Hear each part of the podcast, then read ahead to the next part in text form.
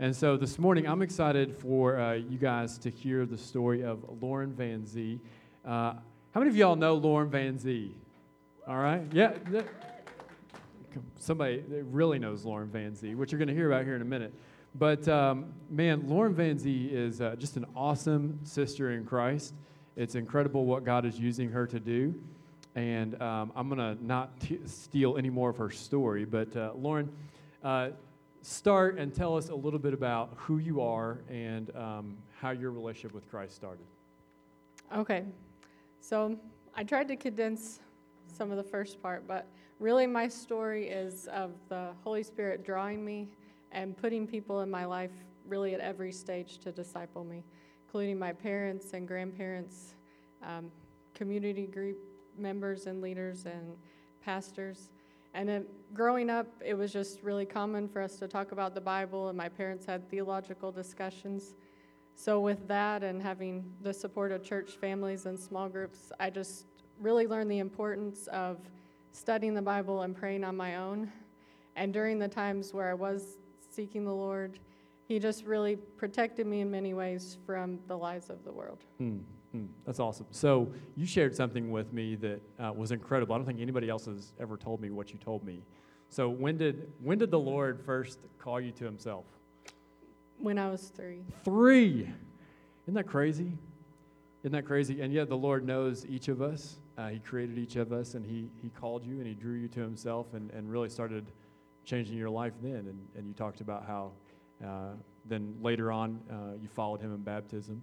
So, um, sounds like you just had this incredible life, right? Uh, raised in a Christian home, the Lord called you and drew you to Himself at a very young age. Um, has there ever been a time where you struggled? Like, or has life just been all great? The time, all the all time. the time. yeah. yeah. Well, um, there was a period of, of busyness and complacency where I wasn't really seeking the Lord. And um, you know, Bible reading was kind of hit or miss, and my prayers were more surface level and just self centered, more about myself. Hmm. Yeah, so um, you probably just described like, uh, I don't know, 99.9% of uh, our lives uh, right here when you said that um, complacency and, and, not really seeking the Lord. So, um, what did God do? So we, we read Isaiah 41:10, right? How He's not letting go of us; He's pursuing us. He loves us how did you like what happened what changed like you're in this season where you're not seeking the lord but you know that he still loves you and he's chasing you um, my return was partly out of desperation just stressful circumstances but also i just knew i needed to start being intentional with my walk so in 2015 um, he started drawing me back and started to read and, and pray more intentionally and at first, there, there was kind of an element of, of unbelief and even some weeding out of sinful attitudes. And so it was painful at first, but various books and people, and even some community kids curriculum, um, reminded Plug for me, serving in community yes, kids. It um, might draw you to the Lord. really reminded me that this world is a spiritual battlefield, and I hmm. can't afford to be complacent in my walk or in the spiritual instruction of our children. So during that time, he really put a burden on my heart for the lost, um, gave me the desire to make relationships, to share the gospel, and just gave me a physically tangible uh, peace that made me just, all those things just made me want to and need to seek him each day. Yeah. So, um, that's amazing number one. But number two i think sometimes like like we hear those things and we know those things i'm gonna i'm gonna press you. This may not even be on your notes. Okay. this is this is the curveball. I told oh, you it would come. So as the lord started putting that burden on your heart for like man seek me lauren. Like come and find me what did that practically look like like how did you do that okay well, right now I'm staying at home. So there was one year where I had where I could get up at 5:45 and the girls wouldn't get up till 7:30. So it looked like making myself get up early and um, seek the Lord. And now it, the time really varies, you know, on that. But it was getting back in the habit. And sometimes um, sometimes it is going through the motions of just being obedient to Mm. seek Him. But, you know, we have to, it's just a spiritual discipline that we have to practice. We're not always going to have this feeling, like this, you know, warm, fuzzy feeling about seeking the Lord. It's, it can be work, and it, but it's rewarding, and it's what He wants us to do. Mm. Uh, that's really good. Um, and so true. And um, thank you for being spiritually disciplined and seeking the Lord. And um, I know, as you've told me your story, that as you did that, He started changing you again, right? Because that's what the Lord does and what the gospel does when it, it infuses into our life. So, what's new in your life? What's changed in your life as as God's drawn you back to Himself? Okay, I may have to look at my notes, but um, That's allowed. Okay, okay. So he's really changed me to be kingdom focused. Um, a big thing, just finding my peace in him and not freaking out about circumstances. Right now, I'm trying to learn to go to him first instead of freaking out and trying to manipulate people and situations. And also, he's really just shown up as a provider, big and small things Hmm, in my life. that's awesome. Any specific examples? Um, lots of examples, but um, just even like our house, um, praying about furniture. Of course, I wanted like the four to eight thousand dollar leather couch, but we did get furniture in the form of, you know, wonderful used furniture from a friend, and just, you know, just even the little details God cares about. Yeah, awesome. Um, so there's another story as as the Lord called you back to Himself. He also called you to to minister to other people and, and care about the lost. And there's another story that God has written as um, as that has happened, and it involves this uh, awesome lady named Ketty. And um, just tell us tell us how God brought that story about. Okay. So about a year ago in January or February, I saw a lady at church and I kept running into her in the back at, in Community Kids, picking up our kids. And I just looked at her. I, I don't know what happened, but I got in the car. I realized I'd seen her at the library, and that's why, you know, you stare at someone, you think they're familiar, and then we kept doing that. But I was really upset when Did I. you Facebook stalk her? No, I Okay. didn't. I didn't. Um, You're a better person than no, I am. No, if I got on the internet more, I probably would have. But um, anyway, so I got in the car and I was just upset that I hadn't talked to her, even smiled at her, or anything. And I just started praying that I would see her again at the library. And God worked that out. We were both there at story hour that Tuesday. So I introduced myself and apologized. And um, I told her I'd been praying to see her again. And I asked her if she was going to do the ladies' Bible study that was coming up.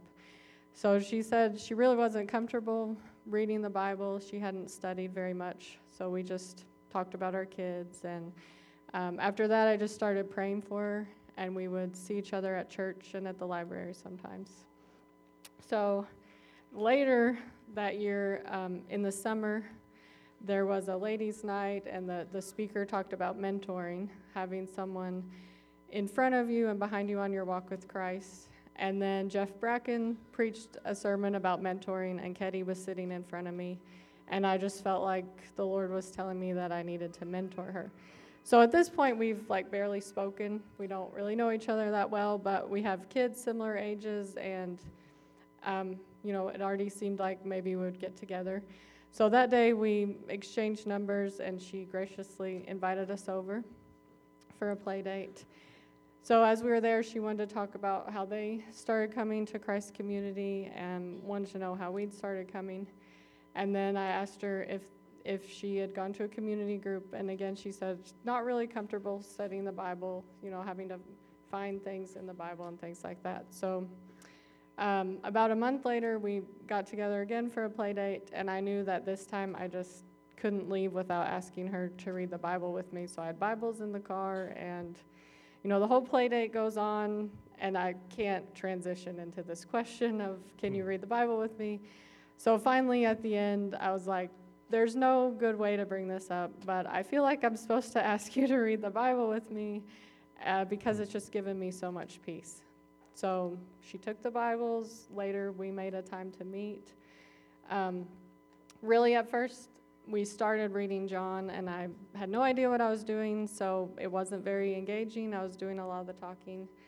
Um, she ended up going to Lifeway and bought Bibles and had heard of a Bible study that we should do, so we started doing this other Bible study. And God really taught us things that were in the Bible study and, and things that weren't in the Bible study. So I think that's that part. It's awesome. So while you find your place, I'll, I'll help you a little bit, right? But what I love about your story, right, and, and what God is doing is only He can get the credit and the glory because you you are doing what um, I think is so hard for many of us. We don't know exactly what to do. It's messy. We think we want to try this and that doesn't work, but you just kept going because you knew that the Lord was asking you to pursue Ketty, uh, and so it's awesome. But keep going. Okay. Well, I now it's just my list of how God is so evident in this, just how He brought us together, prepared us for this, and just all the ways that it's not in my nature to have uncomfortable conversations, um, to admit that my way wasn't working um, when we had to switch Bible studies, and to admit that I needed, that I didn't have all the answers. I would go to my parents or you or the internet or other people to just try to figure out questions that she had, um, or to be okay with. Oh, okay. Sorry. Want not in my nature to want to really put in the time to prepare to meet, um, to start meeting the week we closed on a new house, and Mm. it's not really my nature to to want to be up here and share my story, but that's just how God has has worked in this. Um, so, kind of to sum it up. Uh, a few weeks ago, we were sitting at Ketty's kitchen table talking about the Bible and mysteries of the Trinity, and it just really shows how God can. It was like it was second nature, like we've been doing this forever, just how Mm. God can work in our hearts. Mm-hmm. So, kind of to wrap up my story, it's really just the story of the Holy Spirit drawing me, people investing in me spiritually, and Him asking me to invest in others. Yeah, and you were faithful and obedient to that. And uh, what's the fruit of that? Next week, Ketty's going to be baptized. Yeah, isn't that awesome? It's awesome. It's awesome. And so, um, man, that like one person at a time, being faithful to join Jesus and getting outside of ourselves, outside of our comfort zones, one person at a time. It's a vision um, that uh, that we feel like Scripture gives to us as the church, and you're living that out. And um, I'm so grateful for you, and I'm so grateful for Ketty. And uh, Ketty, you know this is the, this is the moment. We told you uh, we, want to bring you up and, and uh, pray with you and with Lauren as we uh, continue in our worship today, and uh, and invite you to come back next week. She's going to be baptized on Mother's Day by Miss Lauren, and uh, it's going to be a, a special moment uh, and a time where she says to everyone, "I believe in Jesus."